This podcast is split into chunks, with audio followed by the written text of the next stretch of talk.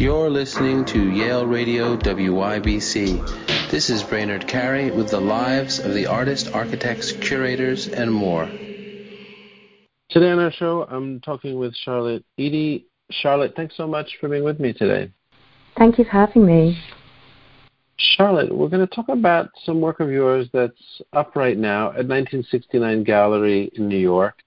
And uh, I know I'm calling, you're calling from London right now. Um, which is where you're based. But to talk first about that work in that show, I, I just went to see the show the other day, and it was a really interesting show in in general. But I'd, I'd like to talk about the two works that you have in there. Um, one is cutting ties, and the other is um, is finger coils, which seems like they have a relationship. But but let's begin with finger coils. This is a, a 2022 uh, painting. It's um, it's pastel on paper and has what what looks like a kind of um, uh, almost a mannerist hand. This this this stretched hand and uh, and and a coil in this in this kind of um, vessel-like shape. Can you tell me a little bit about it? It's it's so curious. As I was there, I'm looking more at this, and it feels almost like there's a, a story or a narrative, but perhaps not. It's it's it's at least about this for me this sense of um of shape of form and how it can both you know envelop and um and, and surround us in, in a number of ways uh, what are what are your thoughts on this in, in, in terms of how I'm reading it um, you're right in that um, the two works sort of do speak to the other. They were made in tandem. Because yeah, when they in 1969 um, reached out about the show um, with the sort of list of artists, um, there was quite an interesting sense of the uncanny, I think, across a lot of the works. Um, and I was sort of playing with uh, these sort of ideas of separation for these two pieces. Um, Cutting Ties, the sort of second work in the show, is presented in this hand carved um, red cedar found frame with this carved ribbon-like detailing on the frame itself. And sort of directed by that, I was toying with a like visual analogy, I guess, between window frames and win- like ribbons crossing. And I thought it would be an interesting avenue to explore the sort of portal-like nature of that frame, um, which sort of served as the point of the departure for finger coils. Um, finger coils refers to a sort of way of styling the hair, which um, wraps around the finger. Um, and I think the sort of the curls and ribbons in the two drawings are almost interchangeable. Um, they both are sort of punctuated by this pair of anthropomorphic scissors. Um, and yeah, they sort of relate to sort of ideas of like embodiment and separation for me. And and so you said this was coming out of the other piece, right? There's a, another another work in the show called Cutting Ties, which has is is housed is another um, work on paper, and it's in a found cedar frame. You were saying in, as I understand, in finger coils, part of that was a play off of this frame, the one that's mm-hmm. surrounding uh, Cutting Ties. Cutting Ties was the first work um, that I did for the show, and Finger Coils was almost a response to it um, the sort of scissors and ribbon motif that came from cutting ties are expanded upon. Um, I use sort of ribbons and curls interchangeably um, in my work, sort of to reference like natural hair. Um, and so the second drawing, Finger Coils, explores that further.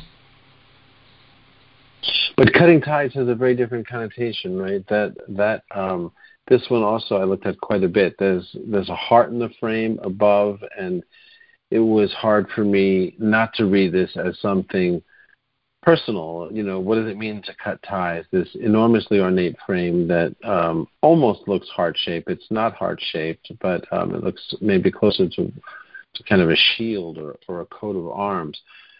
But cutting ties is that as simple as cutting ties of ribbons, or is is this a, a kind of narrative about love. Am I reading into it too much? There is a heart at the top of that frame, so that's how I read it. I think, yeah, it speaks to more of a sort of symbolic separation. Um, yeah, to sort of like, yeah, separate two parts, and then finger coils within that, the sort of natural hair in that is actually quite personal. And so the idea of offering that coil up to be sort of severed by these same set of scissors, um, yeah, is a sort of further exploration of that idea. And so, you know, those are those both of those works are really speaking to each other then, right? Because as you're saying, the the first one, cutting ties, um, was then the impetus for finger coils, which mimics some of the the forms in there, right? But has a different kind of, um, you know, how to put it, a, a, a different kind of mythology in there, or maybe perhaps a personal mythology, of different kind of symbols and signifiers. But one is speaking to the other. Is is is that appropriate to say? Yes, absolutely. They were sort of, they were made as a pair, and I sort of like the idea of the two of them in dialogue. Um, they're the only sort of two works that actually use that um, scissor motif that I've made as of yet, and I sort of like the idea of them being in that same show and mirroring, um, you know, similar themes, but one is more personal and the other one, cutting ties, maybe slightly more external. Yeah. And, and so let's talk about a few other works. Of course, there's links here, so listeners can go see the show if they're listening in time, or or see more of the works in that show. Um, but I'd I'd love to talk about a few others. There's one called Self Portrait um, of yours uh, that is not on view there, and um, and this is uh, an etching on sepal with organza. And I know organza is a material. I don't know what sepal is, but can you tell me a little bit about this work because um, this also is kind of wonderfully enigmatic and, and minimal and um, and of course it's a self-portrait, so that's that's quite powerful. Can you tell me a little bit about the medium burnt etching on, if I'm saying that right, sepal with organza? Yeah, of course. Um, it's a sapele, which is a type of wood, um, actually. So it's a um, yeah. So it's sort of burnt etching. I got a pyrographic etching pen. Um, this is sort of directly referencing a couple of drawings and studies that I'd made in the studio, which were in soft pastel, and I was sort of I, I sort of I use a lot of wood in my work, but primarily as a method of display, and I sort of really wanted to manipulate the surface with a sort of drawing technique. Um, so it's an etching process which sort of adds the depth and tone um, to the wood in self-portrait. Um, it was from a show I had um, last year called Stillwater, um, which was exploring sort of the mirror as a like symbolic object. Um, and so I was sort of like with self-portrait, it was sort of looking at the sort of association I think we have with the idea of like the looking glass um, and its connotations of beauty and vanity and the idea of like glamour almost like explored by its like etymological sort of origins, which was that of like a cast enchantment or spell which would veil the actual object. And so let's talk a little bit more about that because your your you know, self portrait is, is so interesting um, for a topic in terms of different artists interpreting it, and, and of course in yours, there is no uh, direct portrait. We don't see your your face or yourself in the typical way it's seen. We see a mirror, so it almost looks like it could be the self portrait of the viewer too. Was that part of what what you were intending? Because this is such a curious and interesting way of of creating a self portrait quite like the idea that although I saw it as it's a self-portrait formed by these same mirrors which sort of mimics the sort of curls. I mean, I think there's a visual analogy between handheld mirrors and the sort of profile of the head and the neck that's quite direct. Um, but I sort of I like enjoy that like ambiguity of the viewer being able to sort of use my idea of the self-portrait as a method of reflection. I like that, and there's uh, there's an, another one that was also from that Stillwater uh, exhibition, which seemed quite remarkable. I wish I could have seen this in person, but it's called um, Tongue Tied, and this is uh, looks like a woven tapestry, and there's also uh, hand silk embroidery on it, and, and freshwater pearl. That same that same wood that we were just talking about um, in a double frame I love this object. It almost looks like you know the kind of watch case that people used to have that you could flip open. Uh, but there's a number of layers here. So, so what does that mean? Jacquard tapestry with silk hand, hand embroidered and freshwater pearl. These are a number of layers that are done with different processes, right? One's by machine, one's by hand. Mm-hmm. It's quite a mouthful as a material description. Um, I appreciate, um, but yeah, I mean, I sort of work with um, tapestry and embroidery as an extension of my drawing practice. Um, they start as soft pastel drawings, which are then scanned and digitized and translated um, via uh, electronic double-headed um, jacquard loom um, with a weaving studio to create these tapestries. Um, and the tapestries afterwards are then hand embroidered, beaded, sometimes sort of adorned with freshwater pearls or you know couch chains and like. Um, but it feels it's a, it's definitely a textile practice, but it feels really aligned with my drawing practice. Um, in some ways, the sort of weaving feels like it's akin to a printing practice, I suppose, in that the sort of pixels of the image are translated to the you know warp and weft of the tapestry, and you know the surface is then primed and like you know satin stitch embroidery feels a lot like etching, like so it does feel like a sort of drawing process to work back into. And, and of course, this is kind of like a, a, a pocket mirror, right? It's it's much larger than that, but this is almost like the kind of cosmetic mirror that you, you could have in a in a purse, right? It opens up, and typically there would be um, a reflective surface on, on perhaps both halves. I mean, that's that's what we're we're looking at here, correct? Yeah, there's sort of three like avenues, I think, um, within this one. The most direct one is the sort of compact mirror. Um, but I was playing with ideas of, you know, the parallels between the compact mirror and the oyster shell. Um, there's a moon in the work which is sort of reflected um, in the bottom half of the mirror, which feels like a pearl and a shell. Um, but there's something I find like very mouse-like actually, um, and there are draped curtains that sort of allude to the idea of a tongue within the piece.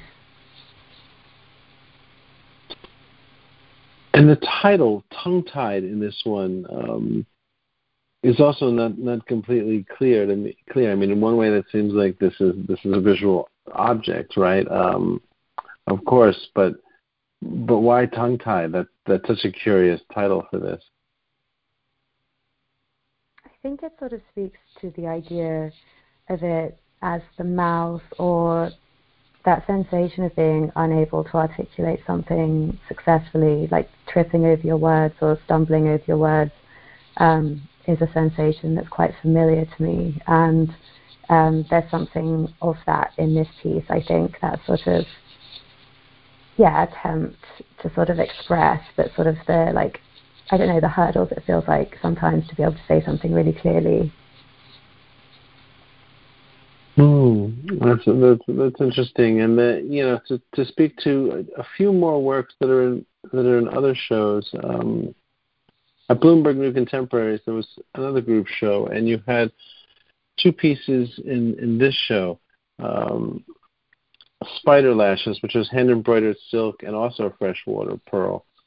Uh, can you tell me a little bit about these? These almost look like like uh, like drops of water. Again, a kind of um, sculpted frame, very unusual shape, and uh, and another layer, a number of layers in here. This this this one in particular looks very um, symbolic in a number of ways. I mean, I happen to be reading more about Jung lately, so these look like there can almost be kind of archetypal images in here. I don't know if I'm reading way too much into this, but that's that's partly what I saw in these. That um, that these have a lot of depth and seem to almost reach into a kind of uh, unconscious layer of, of being. Is that is that going too far, or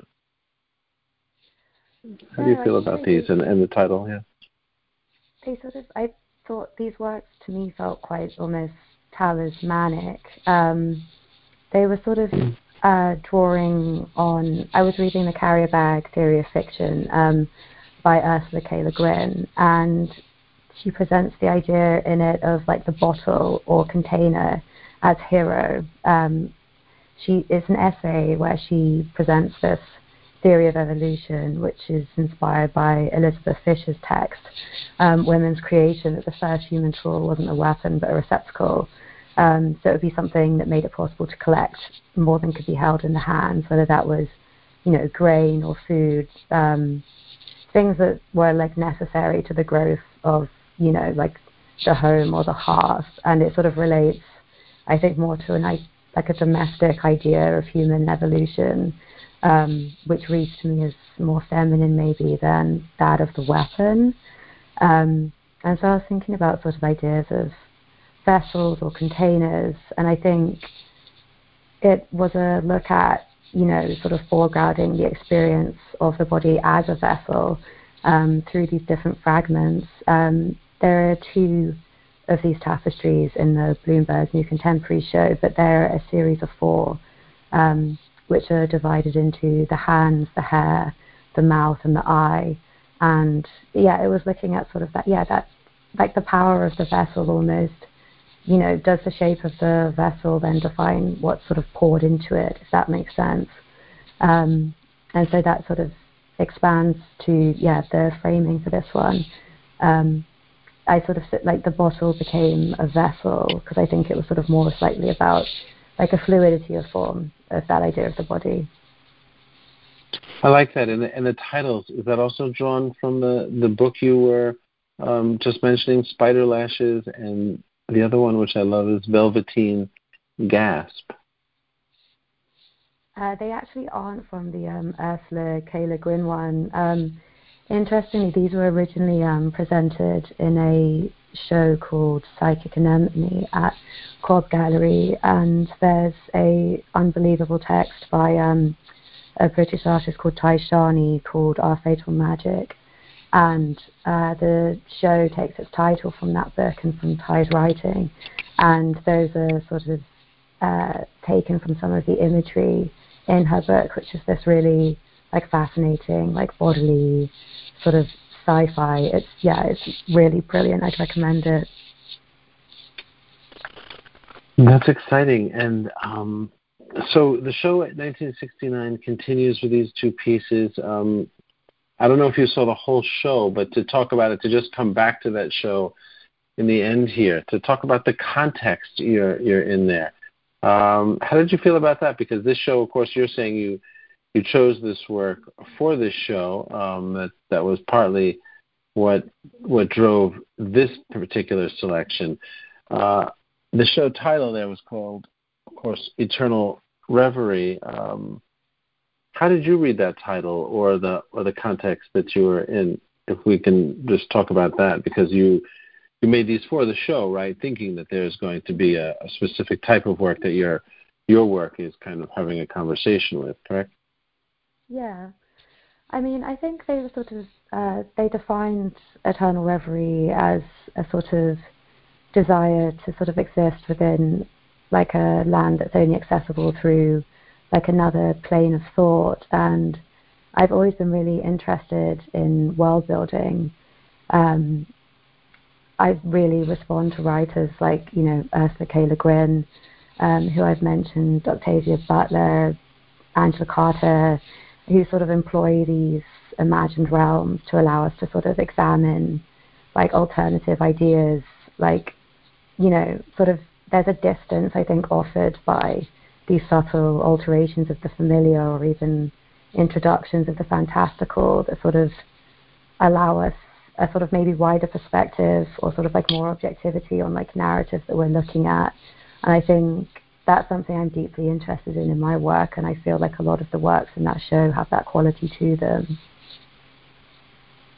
That's so interesting, and, and interesting that you mentioned um, Octavia Butler. I'm reading the second volume of think, Parable of the Sower, and then there's an, another volume after that. Um, you know, fascinating books and um, and beautiful and kind of page turners and, and, and extraordinary in a number of ways to, to talk about that a little bit, just because I'm also um, thinking about that that book a lot. Octavia Butler, when you talk about writers like that, you're you're and you said a little a little twist of things. I mean, she's she's talking about the future, right? Um, I mean, she's in a number of different contexts in terms of of the type of writing she's done, kind of Afrofuturism or mm-hmm. or all these different kind of uh, words that are that are used for um, for the way she's writing. But can you tell me a little bit more about, about how that relates to your work in terms of, of narrative? Because there's very specific, yeah, fantasy narratives there,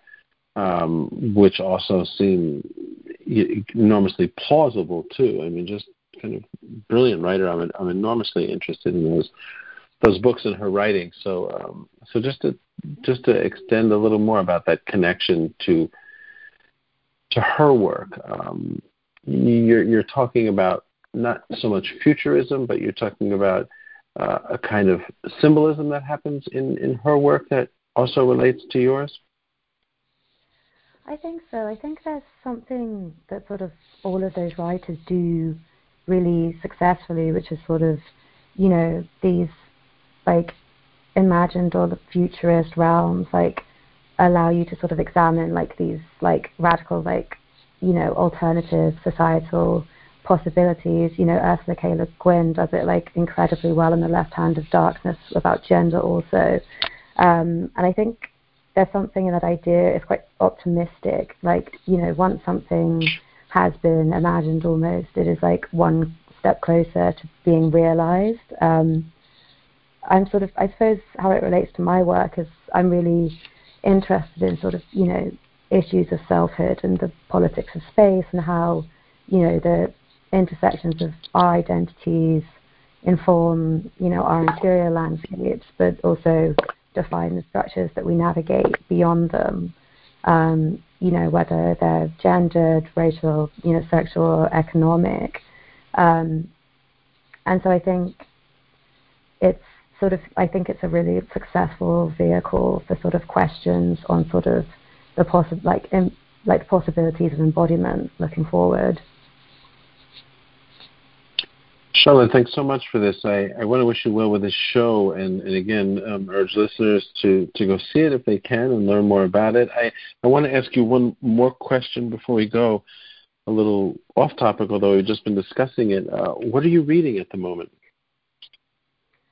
Um, I'm actually reading Annihilation at the moment. Um, I did see the Netflix film, and I didn't hate it actually, even though I think it wasn't particularly well received. But um, I'm really interested in you know sci-fi and biohorror and like the imagery of this landscape. It's this like transitional, like generative, porous landscape with this really like threatening use of light that I find really interesting. Um, there's actually uh, there's an artist in London called um, Yuli Sarfati who runs this amazing multimedia reading group, um, which is called a sci-fi curriculum, and it looks at like speculative fiction as a sort of mode of academic research. And they had a recent session that compared um, Annihilation to Astrida Neimanis's We Are All at Sea, um, which I'd really recommend because Bodies of Water by Astrida Neimanis is a really huge inspiration for my work, like her sort of hydrofeminist ideas about embodiment, and I think there's some really interesting parallels between that and annihilation. Charlotte, I want to thank you so much for talking to me today. Wish you well with with, with this show and um, and more. Thanks again for your time and your work. Thank you so much for having me. You're listening to Yale Radio WYBC. This is Brainard Carey with the lives of the artists, architects, curators, and more.